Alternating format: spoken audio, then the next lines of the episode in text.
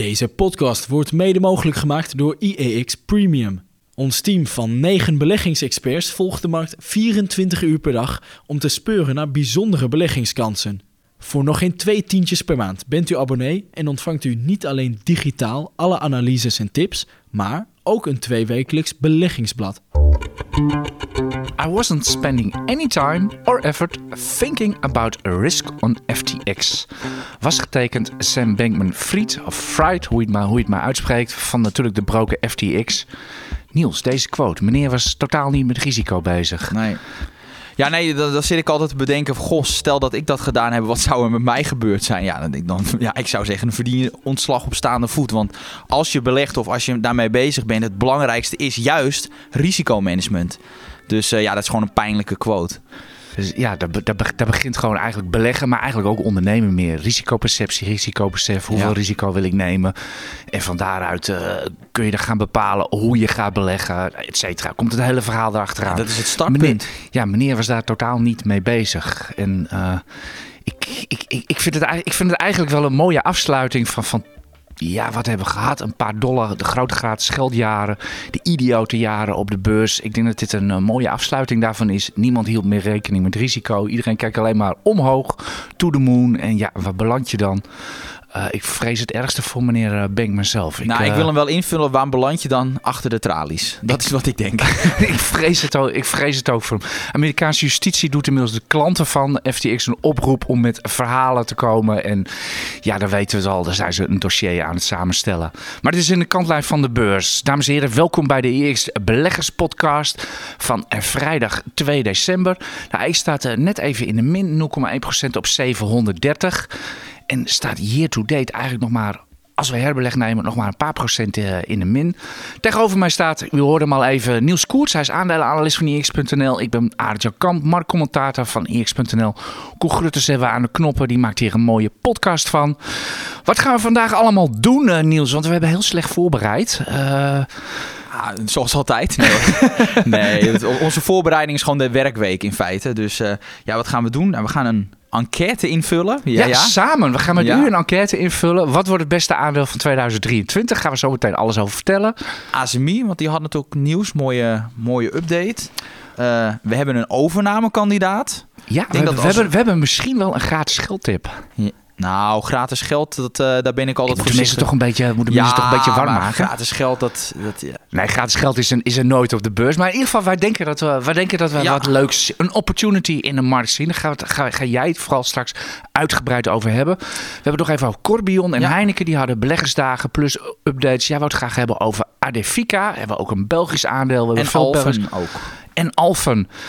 Uh, volgens mij ben ik het rijtje dan door. We hebben ook nog een prijsvraag, uh, Niels. Zullen we daarmee beginnen of wanneer zullen we die doen? Brand maar los. Doe gewoon nou, voor daar, daar wachten, daar wachten, wachten we nog even okay. mee. Daar, ja, dat moet, dat, dat, dat, dat moet toch spannend zijn ergens midden in de uitzending, toch? Ja. Hoe, hoe, doen ze dat, hoe doen ze dat altijd? Ik, ik weet het niet. Meestal tot het einde, ja.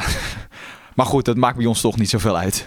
Maar goed, in ieder geval, wij nemen eerst altijd uh, de brede markt door. Wat gebeurde er afgelopen week allemaal op de beurs? Wat was het nieuws, het cijfer, het item voor jou, uh, Niels?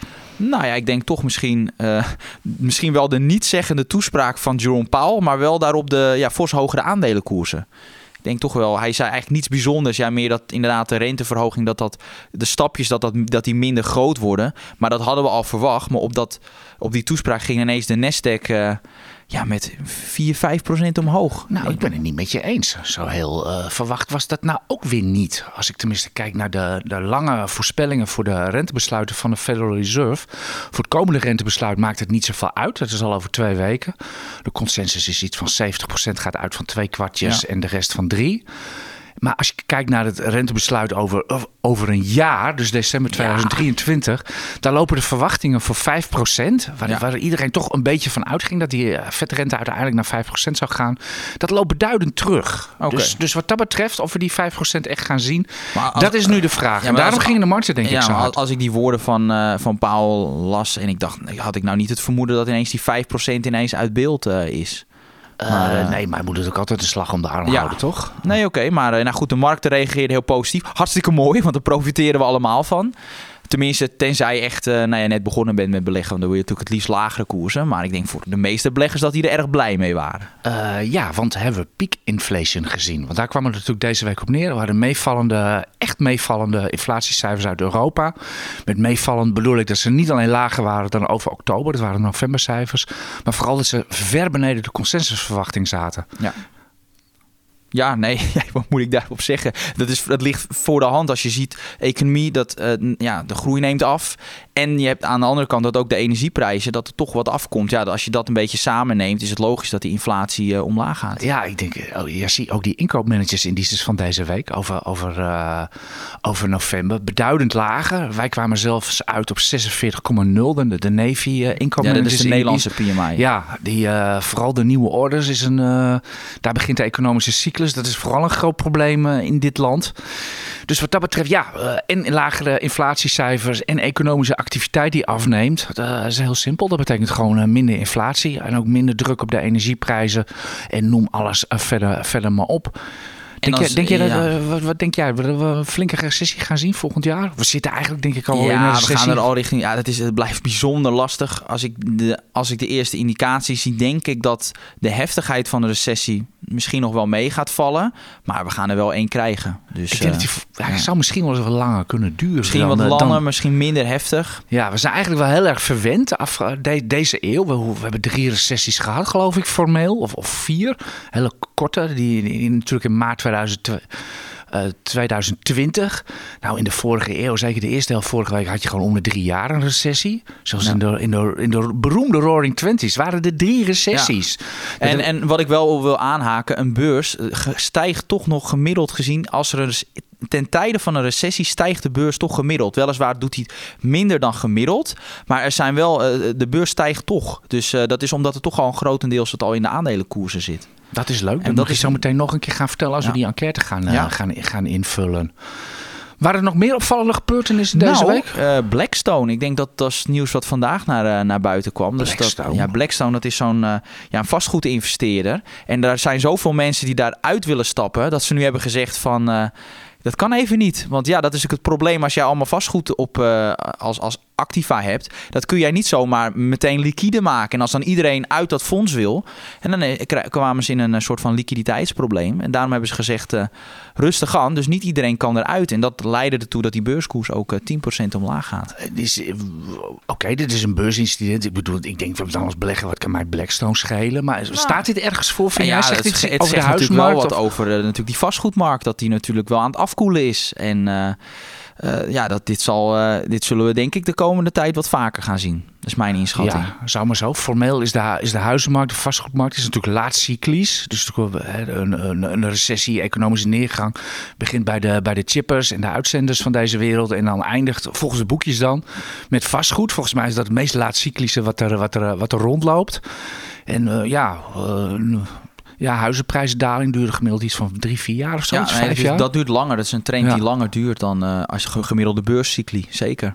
Dus, dus uh, maar goed, let daarop. Dus, uh, maar de algemene markt doet daar niks mee, want we staan vandaag vlak. Dus angst. Dat is eigenlijk, het is een vrij rustige markt de laatste paar paar, paar weken eigenlijk best wel gaan gestaag omhoog. Dus, uh, het klopt wat je zegt, want de volatiliteit, de fix-index, uh, die zakte gisteren voor het eerst onder 20 sinds deze zomer. Dus wat dat betreft, uh, dus wat dat betreft is de markt zeker wat rustiger. En dan zullen er ook wel weer, we hebben vast ook wel weer floatraders vragen gekregen, of niet? dat viel mee. Dat, viel maar mee. dat komt waarschijnlijk omdat de koers redelijk blijft liggen de afgelopen periode. Oké, okay, nou ja, die, die kun je dus niet één op één over de volatiliteit, over de volatiliteit leggen. Nog even over de AX zelf. Uh, gisteren steeg die tot plus 20% intradag. Boven die ja, die, ja, misschien is het wel het uitkotsmoment. 13 oktober van dit jaar ging de AX even naar 611,74 overdag.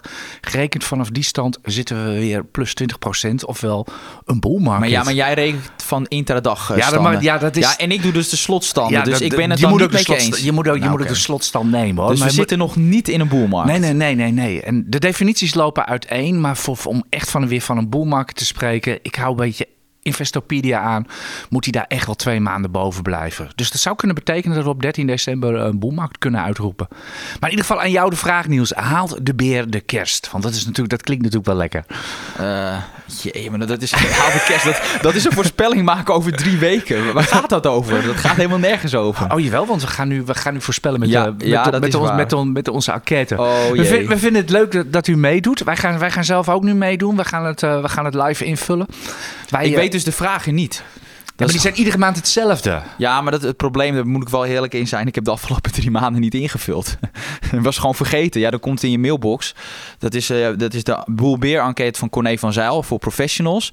En die, meestal vul ik hem wel in. Alleen de laatste paar keer dacht ik, ja, dat, dat komt wel. En dan komt het niet. Dus ja, je moet dat binnen een dag invullen. Ja. ja. Ja, waar gaat dit over? Uh, ja, wij mogen meedoen aan uh, eh, IX, of aan de expert-enquête van Corné van Zijl. Die houdt hij, volgens, die houdt hij al volgens mij al een jaar of 25 of zo als het niet langer is. Hij heeft echt een trackrecord. Die houdt hij onder ja, allerlei uh, beurspipo's die, de, die er allemaal zijn. Professionals, fondsmanagers, uh, noem het allemaal maar op. Wij op ERX, we hadden altijd de ERX Boulbert enquête. Dat noemen wij nu de Nationale Sentiments enquête. Die kan u gewoon maken op onze site. Ga naar ERX.nl, vul hem in. Misschien met ons nu, dat is misschien wel zo gezellig. Want we gaan namelijk het beste aandeel en het slechtste aandeel voor 2023 moeten wij gaan bepalen. Dus gaat u naar ex.nl voor het Nationaal Beleggerssentiment. We zorgen dat het artikel bovenaan de site staat, zodat u niet, uh, niet te ver hoeft te zoeken. En uh, wij pakken de, de bullen er ook maar bij, uh, Niels. Ik heb nog niet ingevuld, dus, dus jij, jij, ook niet, dus nee, niet? Nee, zeker Oké, dit is dus de enquête van Corné. Bij ons op de site vindt u iets meer vragen. Het loopt niet, loopt niet helemaal synchroon, maar het komt uiteindelijk wel op hetzelfde neer. Oké, Niels, aan jou dus de vraag. En die, die gaat u ook vinden bij, bij ons op de site. Wat doet de AX de komende maand? Is dat omhoog en dat is plus 2% of meer? Is dat neutraal tussen min 1 en plus 2? Of is dat lager en dan hebben we het over min 1? Je krijgt 10 seconden om daarover na te denken.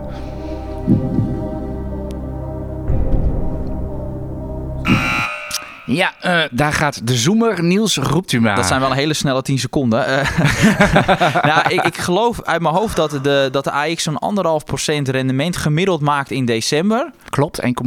Nou ja, dan, dan, dan, ga ik voor neutraal. Tussen min 2 en plus 2. Ik denk dat ik dan wel gemiddeld gezien goed zit. Want sowieso is december van nature een hele goede maand. Ja, de statistiek is, uh, is duidelijk. In driekwart van de gevallen stijgt de beurs in december. En het is met gemiddeld 1,4 procent. Dit is Dow Jones statistiek anno 1896. Ik, uh, het is een feestmaand. Als jij neutraal bent, ben ik bullish. Heel goed. Nou, gaan we door. Oké, volgende vraag nieuws. Wat doet de AX de komende zes maanden? Hebben we iets andere percentages voor? Gaat de beurs omhoog? Dat is uh, plus 6 procent of meer is hij neutraal tussen min 3 en min, plus 6 procent? Of gaat hij lager, min 3 procent of meer? En je hebt weer 10 seconden. Nou, ik, ik, ga gewoon laf blijven. Ik ga toch weer voor neutraal. Ik zit een beetje te denken aan zo'n 5% ongeveer. 4, 5%. Ja, dan zit je toch net in die... Ja, ik ben dan nog wel positief. Maar ja, je valt dan wel in die neutraal uh, zone. Dus dan ga ik toch voor neutraal. Hoe denk jij daarover? Nou, dan geef ik voor lager, want ik wil gewoon niet, niet bij jou aansluiten. ik zit eigenlijk in hetzelfde kamp als jou. Ik ben eigenlijk helemaal niet zo bullish. Ik vind het leuk, die beurs die nu, die nu weer stijgt. Maar ik zie de winstverwachtingen tegelijkertijd dalen. Aandelen worden weer duurder. Zijn ook bovengemiddeld duur. Ja, en, en uh, ja, weliswaar dalen ook de rentes. Maar er staan nog altijd wel percentages op het bord economische recessie, eh, winstrecessie. Ik, uh, ik, ben, uh, ik, ben, ik, ben niet, ik ben niet al te bullish. Ik zie gewoon niet zoveel upside in de aandelen. Dus, dus ik ga uit van lager. Dus hele, hele korte termijn ben je heel positief. En een half jaar Ja, voor deze maand ben ik positief. Okay. En dan zeg maar H1 2023 denk ik dat we lager gaan. Oké. Dan nu natuurlijk de leukste vraag uit de enquête. Wat zijn jouw toppers en floppers? Ofwel het beste en slechtste aandeel voor de komende maand en een half jaar? We noemen het maar even op één bult. Ja, tijd voorbij, Niels. Antwoorden. Dat is wel hele korte bedenktijd. uh, ik denk als ik voor korte termijn dat ik... Ja, ik vind ASML wel een uh, interessant aandeel. Het is ook wel hele korte termijn. Maar dat is ook niet een... December is vaak ook een beetje de maand van window dressing. Nou, ASML valt daar niet onder. Dus ja, partijen willen die aandelen toch altijd wel in portefeuille hebben. Zit ook in een stijgende trend de laatste tijd. Dus daar ga ik voor. En Flopper Ja, nou, misschien vastgoed ligt slecht. Dan kies ik toch Unibail Rodamco als uh, slechtste aandeel. Hoe, hoe denk jij daarover? Ja, jij zegt window dressing. Moeten we dat even toelichten? Ja, dat, leg dat maar, licht dat maar toe. Oh, dat mag ik gaan ja, doen? Ja, tuurlijk. Jij bent onze uh, market watcher. Oké. Okay.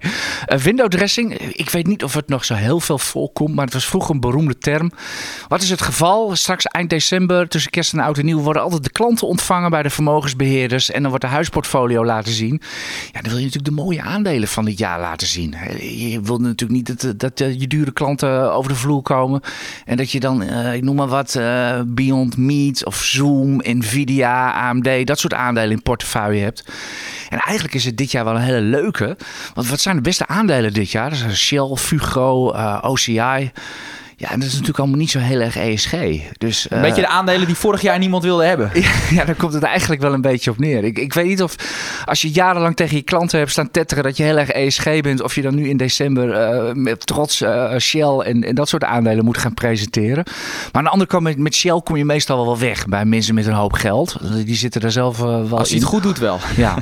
Maar goed, wacht even. Ik was bullish hè, voor deze maand. Voor deze maand wel. Ja, dan moet ik, natuurlijk, dan moet ik natuurlijk een cyclisch of een groeiaandeel nemen.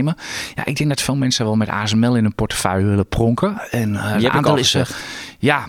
Uh, Moet wel ja, wat toch? anders zeggen dan, vind ik. Ja, nou, dan neem ik Just Eat Takeaway. Oh, okay. en nu nog de flopper. Dan hebben we een hele goede maand moeten worden. en nu nog de flopper. Nee, die had ik al gezegd. Ah, wat had jij gezegd? Uni. Unibel. Dat vind ik eigenlijk wel een hele goede... Uh... Oh, wat zijn we er toch weer met elkaar nee, eens? Ja, nee, dat, dat is...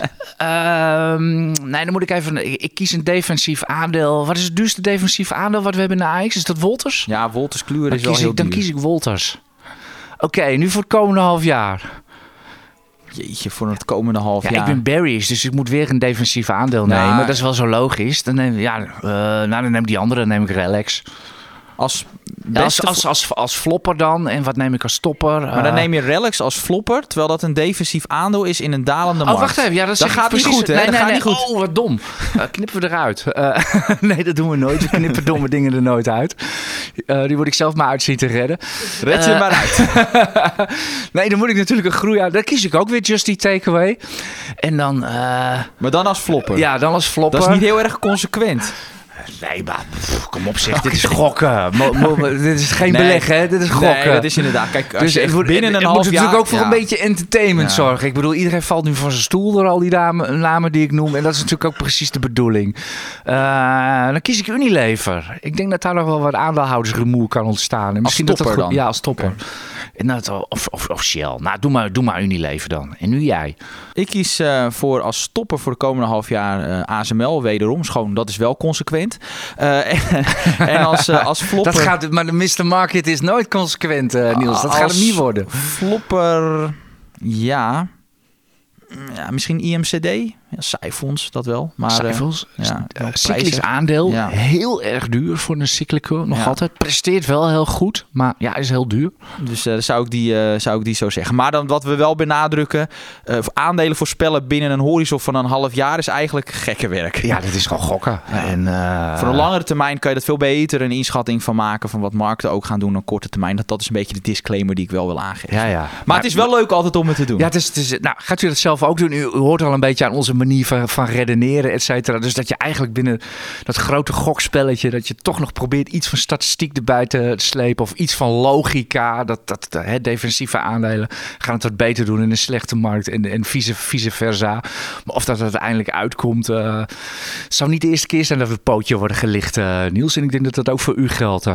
Oké, zullen we gauw verder gaan? Nou, want over- moeten nog even over wat die- aandelen bespreken. Ja, dat klopt. Over de enquête zelf. Ehm, eh, die- de mensen die de IEX-enquête kunnen invullen... die kunnen ook aangeven inderdaad hun topper en flopper voor 2023. En dinsdag 13 eh, december hou ik een, eh, een webinar met, samen, in samenwerking met Saxo Bank. En dan gaan we daar ook dieper op in. Dus geef ik een soort van recensie op de toppers en floppers voor, eh, dit, voor volgend jaar. En geef ik natuurlijk ook een blik op de, op de markt. Dus in de onderstaande link bij de podcast... eh, dan zullen we even een eh, linkje zetten... eh, waar je dan kan aanmelden eh, en meer informatie krijgt over, de, over het seminar. Je krijgt het maar druk, eh, Niels. Want zometeen als we deze podcast hebben opgenomen, het is vrijdagochtend, moet jij als een haas naar Brabant. Om, want jij zit vanmiddag in eh Bulls en Bears van Ja. RTL Z. Ja, zeker. Ik heb er zin in. Eerste keer, dus, uh, dus ik heb eh, zin kijk zeker even om half vijf of anders. Er zijn veelvuldige herhalingen de- dit weekend. eh zit, u niet, zit u nu ook eens in beeld? En ook daar heb, je, heb jij een leuke aandelentip geloof ik hè? Eh, ja, zeker, absoluut. Gaan, gaan we van vernemen. Gaan we nog, doen we nog even uh, Asmi voordat, voordat we naar de lezersvragen gaan? Ik denk het wel hè? Ja, we- dat is oké. Ja, dat is op zich. Ja, het was gewoon kort, vrij kort nieuws, omdat eh, zij hebben een outlook verhoogd. En eh, wat je met Wacht name- even, Outlook verhoogd. Ik zit net een heel verhaal Oh. te houden over dat ik winstdalingen ga verwachten. Et cetera. En hier wel een Outlook verhoging. Ja, dat is dan wel alleen voor het vierde kwartaal. Want je weet dat bij chippers dat die, die kunnen vaak ook niet eens heel veel verder vooruitkijken dan, dan drie maanden. Omdat die markt zo bewegelijk is. Alleen wat zij hebben gezegd dat die impact van die nieuwe Amerikaanse importheffingen naar eh, be- beperkingen naar China, dat die minder negatief uitpakken dan verwacht. En daardoor eh, daalt de Chinese omzet in het vierde kwartaal met 15 tot 25 procent. En het, het bedrijf rekende eerder op min 40. En daardoor komt de groepsomzet in het vierde kwartaal ongeveer 5% hoger uit dan eerder verwacht. Dus dat is, eh, dat is dan positief. Zag je ook de koers op stijgen. Eh, en ja, dat was ook wel. Je zag ook dat sinds die kwartaalcijfers dat ASML en BC echt veel eh, harder omhoog waren gegaan dan ASMI. En deze week wordt het verschil een klein beetje wel weer wat kleiner eh, ja, gemaakt. ja, Asmi is de slechtste chipper van ons dit, dit, dit Ja. jaar. Maar vorig, vorig jaar weer ver uit de beste. Dus Ja, ja, ja, voor zover ik me kan herinneren, zo pakken bij de afgelopen twee, drie jaar. Waar Asmi ieder kwartaal weer, het zij dat ze de verwachtingen naar beneden bijstelden of, of, naar, of verhoogden gedurende het kwartaal. Ik denk dat dat als geen ander aangeeft hoe hypercyclisch deze sector is. Dat zelfs zo'n ja, ervaren rotten zijn, dat echt, die lopen al zo lang mee bij Asmi, dat ze dat, ze- dat ze dat niet goed kunnen inschatten. Dat ze zelf ook voor verrassingen staan. ja, maar het is ook gewoon heel moeilijk Ja. in die markt. Maar ja, aan de andere kant vind ik het ook weer prachtig om te zien hoe flexibel bedrijven zijn. Die China-maatregelen zagen het ook al aan, aan andere bedrijven. Hoe Ongelooflijk knap ze daarop weten in te spelen door net even wat dingen anders aan te pakken. Of, of, of wat, wat ze dan ook maar doen. Bij Nvidia hadden ze de chips iets veranderd, geloof ik. Dat doen ze dan in, in, in no time, weten ze dat voor elkaar te krijgen. Ik denk dat we dat vaak een beetje onderschatten bij beleggen. Hoe, hoe flexibel eh, bedrijven met, met dingen als recessie, moeilijke tijden, eh, problemen die er zijn, gewoon het oplossingsvermogen van bedrijven. En dat ze daardoor zo goed presteren. Het is echt eh, niet te onderschatten. Er was nog iemand die dacht met een outlook-verhoging, dat was Nestlé. En dat, eh, dat vond ik ook wel. De koers reageerde er trouwens amper op, maar ook daar is blijkbaar wat, eh, wat, licht, aan de, wat licht aan de tunnel. En misschien, misschien gaat inderdaad 2023 wel meevallen. Ja, laten we het hopen. Oké, we naar de leesvragen gaan? Helemaal goed.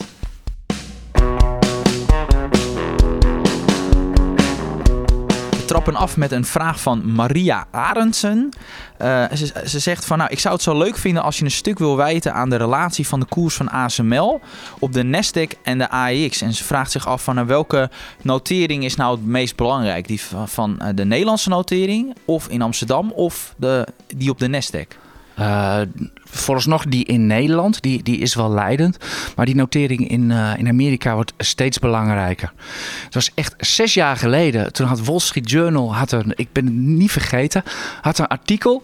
eh, eh, dat ging over een little known Dutch, Du- Dutch stock ging dat. Dat was een ASML. Daar hadden ze nog nooit van gehoord bij Wall Street Journal. Maar dat was toch wel een interessant aandeel.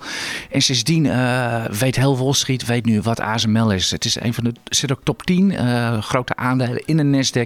Iedereen zit het. Dus die Amerikaanse notering wordt wel steeds belangrijker. Maar uiteindelijk is die in, eh, in Amsterdam wel, eh, wel leidend. Helemaal helder. Heb ik echt Dat- dat niets, geldt- daar heb ik gewoon niets aan toe te voegen. En, geldt, eh, geldt voor meer Nederlandse aandelen die, die daar genoteerd staan. eh. Ja, Ehm, we blijven bij ASML. Want een vervolgvraag van Menno de Menie. En die vraagt van... Ah jee, het is algemeen bekend dat je liefhebber bent van ASML. En aankoopt long, op de ja. daling.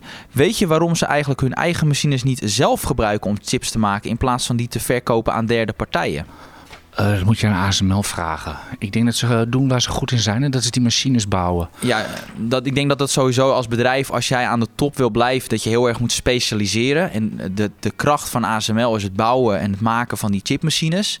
En er zijn andere partijen die gewoon beter weten om dat om te zetten in, eh, in chips. Dus eh, ja, ik denk dat, dat, dat het belangrijk is dat die focus daar ligt. En dat ASML dat, dat ja, daardoor ook niet gaat eh, veranderen. Ik zie daar ook geen aanleiding toe. Nee, dit is niet, dit is niet één bedrijf wat, wat de hele keten zeg maar, eh, bedient bij die chips. Dat zijn allemaal gespecialiseerde bedrijven.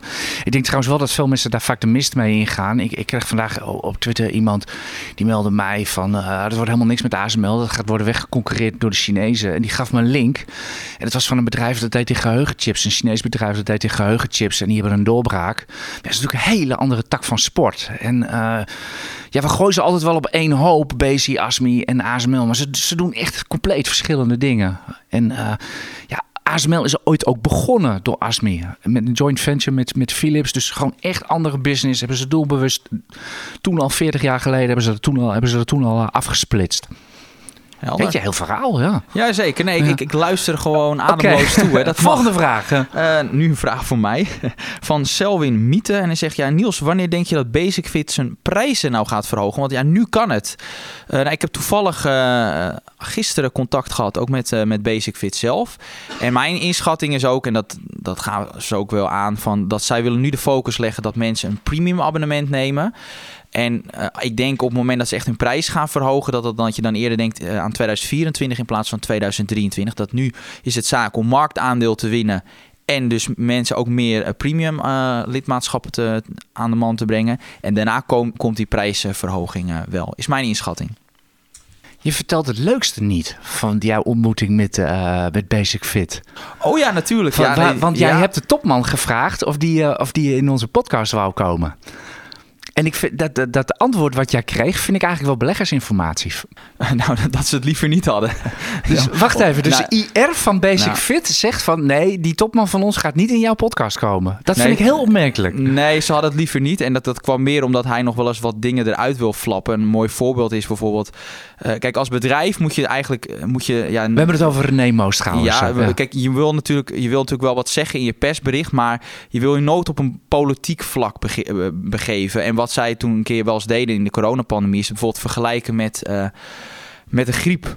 Ja, en dat, dat zijn van die dingen, daar houdt IR absoluut niet van. Maar het is gewoon zijn mening. Alleen, ja, en hij heeft natuurlijk, waarschijnlijk heeft hij wel vaker dat hij wel bepaalde uitspraken heeft. Dat ze toch denken van, nou, doe maar niet. Maar het is een echte ondernemer. Ik had hem graag gezien, maar ja, ja, dat, dat, dat, is wat ik bedoel. Dat is een echte ondernemer, die, die, praat, uh, die praat vrij uit. Ik zal nooit vergeten dat ik ooit voor het eerst Ona van Strop van Galapagos toen nog tegen het lijf liep. En binnen twee minuten uh, vertelde hij me al wat ze met cash deden. En uh, ja. ik vroeg gewoon, wat doen jullie eigenlijk met, met, met je cash? Heb je dat in, in, in de Duitse obligaties zitten. Hoe heb je dat nou concreet ingevuld? Het was echt letterlijk twee minuten. En dus stonden we al met hem over te praten. Dus dat is het leuke. Maar ik vind het goede dan blijkbaar aan die René Moos dat hij kan delegeren. Ja. Dat dat niet een, een, manager is die zich met overal mee bemoeit. Maar blijkbaar zoiets heeft van laat dit maar een IR over. En daar luister ik dan ook gewoon naar. Ik besteed dat uit en uh, ik, ik, uh, ik doe gewoon wat er, wat er gezegd wordt. En als zij, eh, als zij vinden dat ik te veel praat in, op de radio of wat dan ook, dan doe, dan doe ik het niet. En ik, denk dat, ik, ik vind dat een positieve goed. eigenschap van hem. Ja. Uh, nu een vraag van Benny Kiers. Ik denk ook wel een vraag die wel veel meer mensen ook hebben. Ja, is de beurs niet te hard gestegen de laatste maand? We zijn altijd wel heel erg korte termijn gericht. Maar ik denk, ik noem hem toch, omdat ja, mensen zijn natuurlijk wel mee bezig van die beurs ligt er nou, de laatste maand wel goed bij. Bedrijfscijfers, nou ja, als we zien met die recessie aan, toch wordt het misschien wel minder. Ja, we, ja ze zeiden, we zeiden het eigenlijk al een beetje. De winstverwachtingen dalen. En de AX stijgt. Dus aandelen zijn, uh, zijn, zijn duurder, duurder geworden. Zijn maar... duurder geworden. Ja. En uh, ja, uh, het gaat altijd te hard of te, te zacht of wat dan ook. Er staat altijd te voor op de beurs. En, maar in de long run klopt het plaatje dan altijd precies. Maar op korte termijn overdrijven we altijd wel. Maar het is inderdaad wel vrij hard gegaan. Ja, we, ja, we staan 20% boven, boven de top. Oké, nou we sluiten af met de vraag van Isas en Vig. En zij vragen, herbeleg je nou op de ex-dividenddatum of op de uitkeringsdatum. En dan is denk, denk belangrijk is, AJ, dat je misschien uitlegt wat nou het verschil is tussen de ex-dividenddatum en die uitkeringsdatum. Uh, ex-dividend is dat het, het een fonds gaat ex-dividend. En dan gaat het om, ja, formeel dan om 9 uur als de beurs open gaat, gaat het bedrag één op één van de koers af. Maar goed, de koers begint vervolgens te lopen. Dan is het echt uit het fonds. Maar ja, dan heb je ook geen recht meer als je erna koopt op dat, die dividenduitkering. Dat is dan echt de, aan, de mensen die dat dan één voor 9 die aandelen in portefeuille hebben. En die betalingsdatum is vaak een wat later. Bij het ene fonds is het twee dagen, drie dagen later. Maar er zijn ook bedrijven die soms twee maanden wachten. Uh, en zelfs een uitzondering, Aedifica, waar we het ook over gaan hebben, die doet er soms wel tien maanden over. Dus dat uh, is een hele, dat is een hele erg uitzondering. Wat doen ze in de tussentijd dan met die cash? Nou ja, dat, dat staat dan ergens toch apart. Dus, uh, dus ja, ja, dat is wel gereserveerd dan. Dat hè? klopt. Ja. Dus, Daar dus kunnen dat, ze niet meer mee.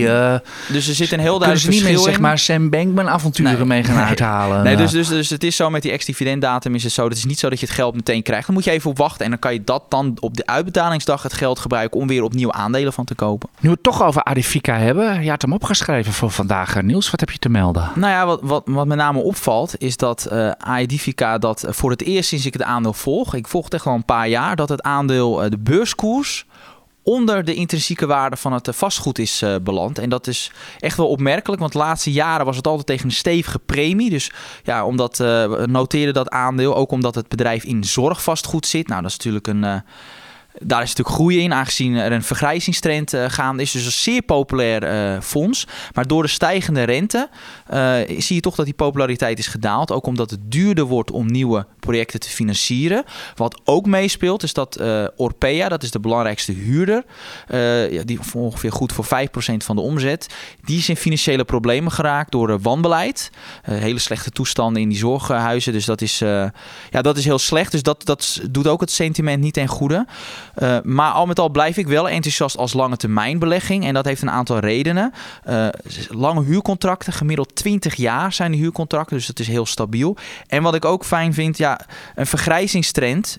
Ja, dat laat zich niet stoppen door een stijgende rente. Dus uh, de vraag naar dat vastgoed zal op lange termijn hoog blijven. En dan zie ik dit eerder toch wel als een kans, deze, deze koersdaling. Maar goed, de risico's zit, zijn er altijd. Ja, maar zit er niet meer risico in een portfolio? Je noemt een partij op die Ja. niet goed draait. Zit er meer in? nou, op Het is zich, natuurlijk wel een risico. Dat is altijd zeker een als risico. een recessie het aankomt. voordeel is wel dat uh, Aedifica heel veel verschillende huurders heeft. En je ziet, Orpea is de grootste huurder. En dat is nog maar 5% van het totaal. Dus dat valt op zich uh, wel mee. Dus ik, ja, ik ben hier wel, uh, wel enthousiast uh, over. Alleen ja, als vastgoed natuurlijk aan zich slecht blijft liggen... zal Aedifica ook onder druk blijven. Maar voor de lange termijn een mooie ja, belegging. Of, of de brede markt. Maar dat, dat, Ja. geldt, natuurlijk, dat geldt natuurlijk al, altijd voor alle aandelen. Je bent altijd afhankelijk van die brede markt. Je kan het in ieder geval voor het eerst sinds tijden voor een korting krijgen.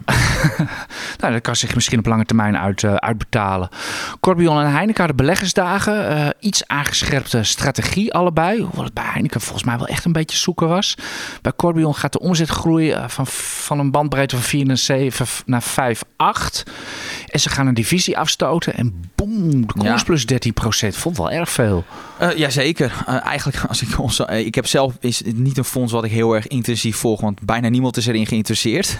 maar onze analist Martin Krum volgt wel en die zei ook wel van, nou, het is misschien wel een beetje overdreven deze, deze koers, koersstijging. Ja, wa- waarom interesseert Corbion ons eigenlijk niet? Want het is eigenlijk wel een heel mooi bedrijf. Het was natuurlijk CSM, suikerfabrieken. En ze maken nu ook eigenlijk een beetje net als DSM van die sophisticated stofjes allemaal. Dat is, ja, daar zit wel waarde in. Dat is eigenlijk wel typisch. Ik, Ja. ik, ik betrap mij er zelf ook op. Dat Corbion, dat, dat komt bij mij ook gewoon Er niet tot er leven. zijn, zijn fondsen die gewoon niet tot leven komen, die, die gewoon niet kunnen boeien. Nou, dit is, ja, het is heel vervelend. Stel, je bent het management van Corbion. Maar ja, je zit nu te luisteren. Ja, sorry, het spijt ons. Ja. maar een fonds waar we natuurlijk wel wat meer geïnteresseerd zijn, Heineken. Die volg je op de voet. Ja. Die volg ik op de voet. Je zag met name die Q3-cijfers, maar vielen wel echt tegen ten opzichte die, van die, AB die, InBev. die, die, die beleggersdagen nu, die, die, die update die ze gaven, eh, ik, ik, zag, ik zag geen verschil. Eh, nee, nee, nee, maar daarom dus, dus nou, daar was, dat werd relatief positief ontvangen door de markt. En wat Ja, ik wel zie, was, dat was, Nee, er was ook niet heel veel nieuws. En waar ik me wel een beetje zorgen om maak als je ziet door ook de koopkrachtdaling... dat eh, Heineken is natuurlijk echt premium bieren. En dat je ziet dat mensen toch dan maar net iets tikkeltje goedkoper bier nemen. En dan ga je toch eerder voor AB AB InBev. En dat zag je ook in die volumes.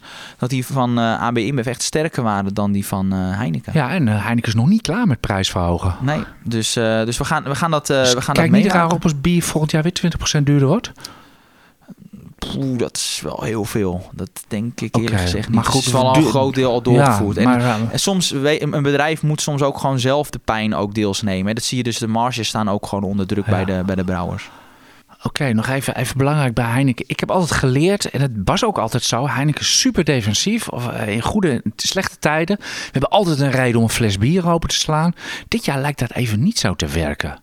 Ja, Waar zit het hem in, ja, ja, Niels? Als je nou ziet hoe hoog, als, als, als de prijzen met, uh, wat is het, dubbel digits omhoog gaan, ja, dan kun je ook gewoon minder bier kopen. Ja, zo simpel is het ook. ik, dit zijn ongekende prijsverhogingen die ik voor een brouwer eigenlijk nog nooit eerder gezien heb. Dus, dus ja, dan als, als je de prijzen met zo hard, zo erg stevig verhoogt, kan je de consument niet eh, kwalijk nemen dat hij een beetje gaat bezuinigen. Ja, ja nee, Heineken moet natuurlijk altijd van die gniepige jaren, eh, jaarlijkse prijsverhoging hebben. Dat is ook precies waarom het zo'n mooi aandeel is. Net als, net als Coca-Cola en McDonald's. Die kunnen gewoon ieder jaar hun prijzen verhogen. En ja, de helft van, daarvan komt je altijd weer als aandeelhouder, als dividend je tegemoet. Maar dit jaar is wat dat betreft toch, wel, toch wel even anders een aandeel wat, uh, wat, daar, wat daar geen last van heeft, is Alfa. Je, wil je toch weer op terugkomen? Ja. nou ja, kijk, dit jaar is het nog steeds een van de, van de winnaars. De koers staat wel heel erg onder druk. Uh, maar ik vond het wel een mooi moment om ook eens wat te kijken naar die lange termijn uh, fundamentals voor, voor Alphen. En ja, als je kijkt, als er, als er één bedrijf is op het Damrak wat echt ja, floreert, echt volop profiteert van de energietransitie, ja, dan is het uh, met hun, ja, hun grootste business is zijn, is zijn laadpalen die ze installeren. Nou ja, er is natuurlijk een, een transitie gaande ja, van Maar gaan we er niet naartoe dat we straks laadpalen gewoon zelf bij de, bij, de, bij de praxis en de gamma halen en gewoon zelf installeren? Maar dat is wel heel erg. Of bij de, bij de Aldi in de aanbieding? Of, uh, nou, dat is, ja, ik, dat is echt wel toekomstmuziek. Dat is echt toekomstmuziek okay. hoor. Zo, dat heb ik nog niet uh, gehoord. Het is, het is wel zo, ja, dus, dus ik, ik vind die markt interessant. Ook omdat als je kijkt naar experts, daar hebben we dit jaar, begin dit jaar ook een keer een artikel aangeweid. Experts zeggen dat waterstof voor personenauto's geen goed alternatief is als uh, aandrijving. Uh, dus dat is positief. En ja, je ziet dat in 2030, 2035 al die auto's met verbrandingsmotoren, dat die er allemaal uitgaan, dus niet meer verkocht mogen worden. Krijg je uiteindelijk elektrisch. Ja, hoe meer elektrische auto's, hoe meer laadpalen je, je moet hebben daar komt bij. Zij ja, daarom ook... denk ik ook aan de gamma. Ja. nee, en, en, en, en, ze doen niet alleen maar laadpalen, ze doen ook die smart grids. Dus die reguleren dat energienet.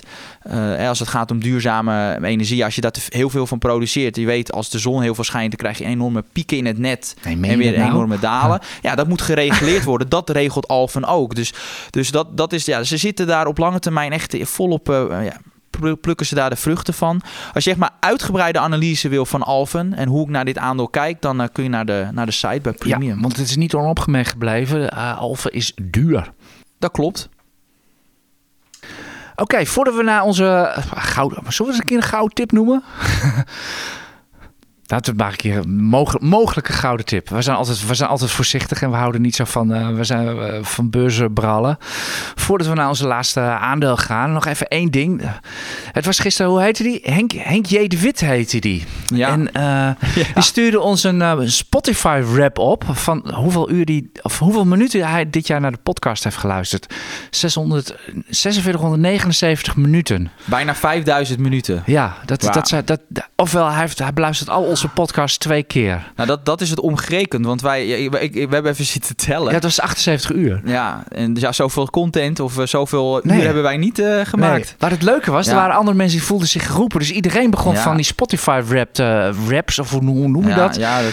Te, te, te, te twitteren. En ik heb een marketing gesproken. We mogen er een prijsvraag van maken, Niels. Kom maar door. En die prijsvraag luidt...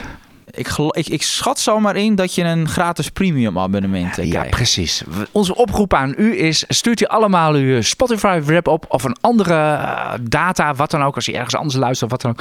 Data waarin, waarin we kunnen aflezen van hoeveel minuten of uren u hebt geluisterd dit jaar naar deze podcast. En we mogen vijf gratis half jaar abonnementen EX half Premium, uh, premium verloten. En die mag je dan, en die ja, vijf stuks. Okay. En, die, uh, en die, die, die verloten we dan. En die vijf winnaars mogen de prijs zelf komen afhalen. Die mogen je dan gezellig, omdat ze zo graag naar ons luisteren, mogen ze bij onze podcast zitten als we die opnemen.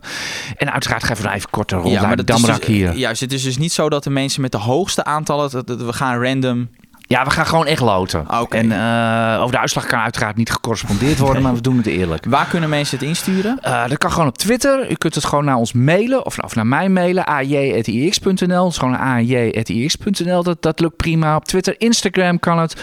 Post het maar ergens neer. We verzamelen het allemaal wel. En volgende week in de uitzending maken we de vijf winnaars bekend. En nogmaals, uh, we nodigen u dan, of u wil of niet. Of, of, of als u, moet u natuurlijk zelf weten. Maar we nodigen u in ieder geval uit om hier op het Damrak zelf uw prijs te komen, komen afhalen. En zoals wat je al zei, nou, uh, like ons ook op, op Instagram. En als je het wil opsturen via Instagram, want we weten dat veel volgers ons volgen via Instagram, DM ons even met een print, sc print screen van, uh, van, van uw rap. En wie weet, nodig je uit op het Damrak. Mooi gesproken Niels. En nu het allerlaatste aandeel. BNS Group. Ja, dan zul je denken, BNS Groep, waarom gaan we dit aandeel behandelen? Het lijkt me een oerzaai aandeel. Dat is het misschien ook wel. Maar wij hebben daar toch wel, ja, er zit wel wat fantasie in wat ons betreft. Ja, ik noem twee namen. Ja, Ralf, nou- Son- Ralf Sonnenberg, Hunter Douglas en eh, de familie Wessels, Volker Wessels. Ja, het valt wel een beetje in die categorie. Vo- Voordat we daar beginnen, wat doet BNS Groep? Een groothandel in onder andere parfums, dranken en voeding. Maar wij hebben inderdaad, wij zien wat overnamespeculatie. Want de groot aandeelhouder Willem Blijdorp eh, wil een bod doen op deze onderneming. Heeft dat ook al gedaan in augustus van dit jaar. Alleen de Raad van Commissarissen die zei van het bod wat jij gedaan hebt, dat is te laag, daar gaan we niet mee akkoord. Noem even de bedragen. Ja, het nou, ging voor, eh, BNS ging even uit mijn hoofd 4,5 jaar geleden voor 14,50 naar de beurs. Ja, ja, en dan is nu een bod gedaan. Het is niet bekend hoe hoog het bod is geweest. Het enige dat de Raad van Commissarissen zei... het bod dat je indient, dat vinden wij... is niet in het belang van de minderheidsaandeelhouders... dus daar gaan we niet mee akkoord. En wat deed meneer Blijdorp toen? Nou, wat zei die meneer Blijdorp? Dat kan wel zijn. Nou, weet je, als jij dat vindt... meneer, met name de voorzitter van de Raad van Commissarissen... meneer Van Barneveld... U vindt dat, ik heb een andere mening... is een nieuwe eh, aandeelhoudersvergadering... eh, is er ja, uitgeschreven op 15 december... En er, staat één agendapunt. En wat is het agendapunt? Het vertrek van de heer eh, Van Barneveld. Dus die moet eruit. Nou, je kunt natuurlijk de klok op geleid zetten. De heer Blijdorp heeft twee derde van de aandelen. Dus die heeft al een meerderheid. Dus meneer Van Barneveld moet waarschijnlijk het... Ja, die hangt. Die hangt, ja, dus, dus, en wat gaat er dan gebeuren? Dan komt er waarschijnlijk een nieuwe commissaris... die hem wat gunstiger gezind is. En Vriendje, dan, vriendinnetje. dat vermoed ik zomaar. En dan komt er gewoon een bod, eh, naar mijn mening, van waarschijnlijk tussen de 6 en 6,5 euro. Ja, nou, de huidige beurskoers Ja, zit je zo'n 20% bij de beurskoers. 20, op. juist, 20% zit daartussen. Eh ja, dat kun je bijna uitschrijven. En wat met name heel leuk is, ehm, is dat als een bedrijf, en dat is heel interessant om daarop te letten, als een bedrijf overgenomen wil worden, wat doe je dan als bedrijf? Dan wil je eigenlijk een zo laag mogelijke beurskoers. Dus hoe krijg je dat voor elkaar? Om de situatie altijd zo somber mogelijk weer te geven. Ik noemde Nou. net niet voor niets de naam Hunter Douglas. Ja. Want Ralf Sonnenberg heeft natuurlijk met Hunter Douglas eigenlijk een jaar geleden, of hoe lang speelde? Een, twee jaar geleden. twee jaar geleden. Eigenlijk hetzelfde gaantje uitgehaald. Deed ook de, dramatische persberichten er over hoe slecht het allemaal ging. Maar het ging natuurlijk gewoon geweldig. Ja, en dat is dus bij BNS Groep zie je dat ook. Als je dan kijkt naar de outlook voor 2022, daar word je niet heel blij van. Dan zeggen ze, ja, we wijzen op lagere consumentenbestedingen. St- Een sterke dollar. Nu is de sterke dollar een probleem, want de vraag naar likeuren lijkt, eh, ja, die gaat, dat remt dat af. Je zou denken, ja, BNS Groep noteert in euro's, dus zo ik zag erg hele mooie cijfers van Lucas Bols voorbij komen. Daarom, wat zo dat erg is het. Dat bedoel ik, zo erg Ja. is dat niet. Productschaarste in het beauty segment. En ze zeiden ook nog eens een keer...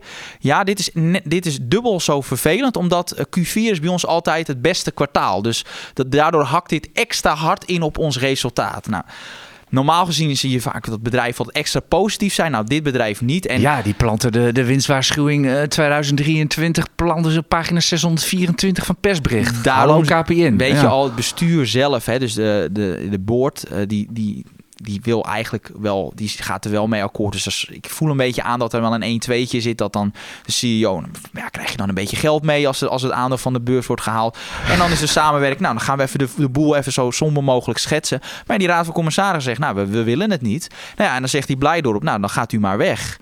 En ja, en wat mij opviel is dat, dat de koers nog niet heel erg hard is gestegen. Dus ik zie hier een eh, opwaarts potentieel. Ja. Het is wat Goed. mij betreft echt overnamekandidaat nummer 1 op het, eh, op het Damrak. Oké, en dan nu een enorme full disclosure. Ja, wij hebben geen positie. Nee. Nee, we hebben geen precies. We hebben het hierover gehad. Want Ja. eh, van gaan we dit zelf spelen en zeggen we helemaal niks of eh, gaan we het noemen? We hebben ervoor gekozen om het eh, gewoon te noemen. We hebben geen positie. We gaan dit niet handelen. nee. Dat wil zeggen, eh, Niels gaat dit vanmiddag ook. We nemen dit 's ochtends op. Gaat dit vanmiddag ook in Bulls en Bears Ja. vertellen. En we posten dat ongeveer tegelijkertijd deze podcast met die, met die uitzending. Om het zeg maar zo eerlijk mogelijk te houden. Ja. Eh, wij, eh, gelet op onze eigen eh, code en- die we hebben, gaan we, kunnen wij vanaf maandag 9 uur zelf Ja, meedoen. dan, dan een stuk verwerkt. Maar ik Ja. vind het wel belangrijk. Ik wil dit verhaal vertellen om, uit een, vanuit een onafhankelijke positie. Dat ik zelf ook geen positie heb, want het is een relatief klein bedrijf. En ja, dan kan je ook gewoon de koers in beweging zetten. En dan wil ik gewoon het liefst zelf geen eh, positie Ja, we hebben hebben. het gezien. Toen de CM.com CEO hier een paar weken geleden was, die maandag erop ging de koers plus 12% zonder nieuws. Ja, dus, Dus eh, nou ja, die dingen nee, die we, hebben geen, hebben, we hebben hier geen, Geen. positie Nee. in en wij mogen pas vanaf maandag 9 uur eh, meedoen. Dat hebben we ons eh, zelf opgelegd. Ik denk niet, overigens niet dat ik mee ga doen, maar Nee. overigens Martin Krum, van wie het idee is, onze collega van de beleggers, het idee is van hem, hij heeft ook geen positie Nee. meer. Nee, Dus dus, full eh, disclosure, wij hebben hier geen positie in. En het is zeer speculatief. Als het, niet, als het hem niet wordt of het dit verhaal gaat heel anders aflopen, Ja, komt u niet uithuilen bij ons. fundamenteel is het niet zo'n heel geweldig aandeel. Eh, en er staat natuurlijk niet voor niets nog maar 5 euro nog wat Ja. op het bord. Of, eh, of wat is het? Dus, maar eh, maar een, een duidelijkere eh, casus voor een overname kan je bijna niet hebben. Dus eh, ja. dat, dat is ons verhaal. En nogmaals, of het uitkomt of niet, dat is gewoon uw eigen risico. Nou, hebben we veel eh, cadeautjes en dingen weggegeven in deze podcast of niet? Eh, Zeker. Een prijsvraag, gratis Ja, ja. aandeel. Ja. Nou, noem, noem, alle, noem alles maar op. En ook nog enquêtes ingevuld. We hopen dat u zich vermaakt hebt met deze IX Beleggers podcast. Dank u wel voor het luisteren. En we hopen natuurlijk op veel inzendingen. En heel veel succes op de beurs de komende weken. Nog even een reminder. Wilt u de analyses en kooptips van Niels Koerts en de acht andere beleggingsexperts ontvangen? Dat kan. Voor nog geen twee tientjes per maand bent u abonnee en blijft u digitaal constant op de hoogte van de nieuwste analyses en tips. Daarnaast valt er elke twee weken een gloednieuwe editie van het IEX magazine op uw deurmat. Meer weten? Ga naar iex.nl/podcast.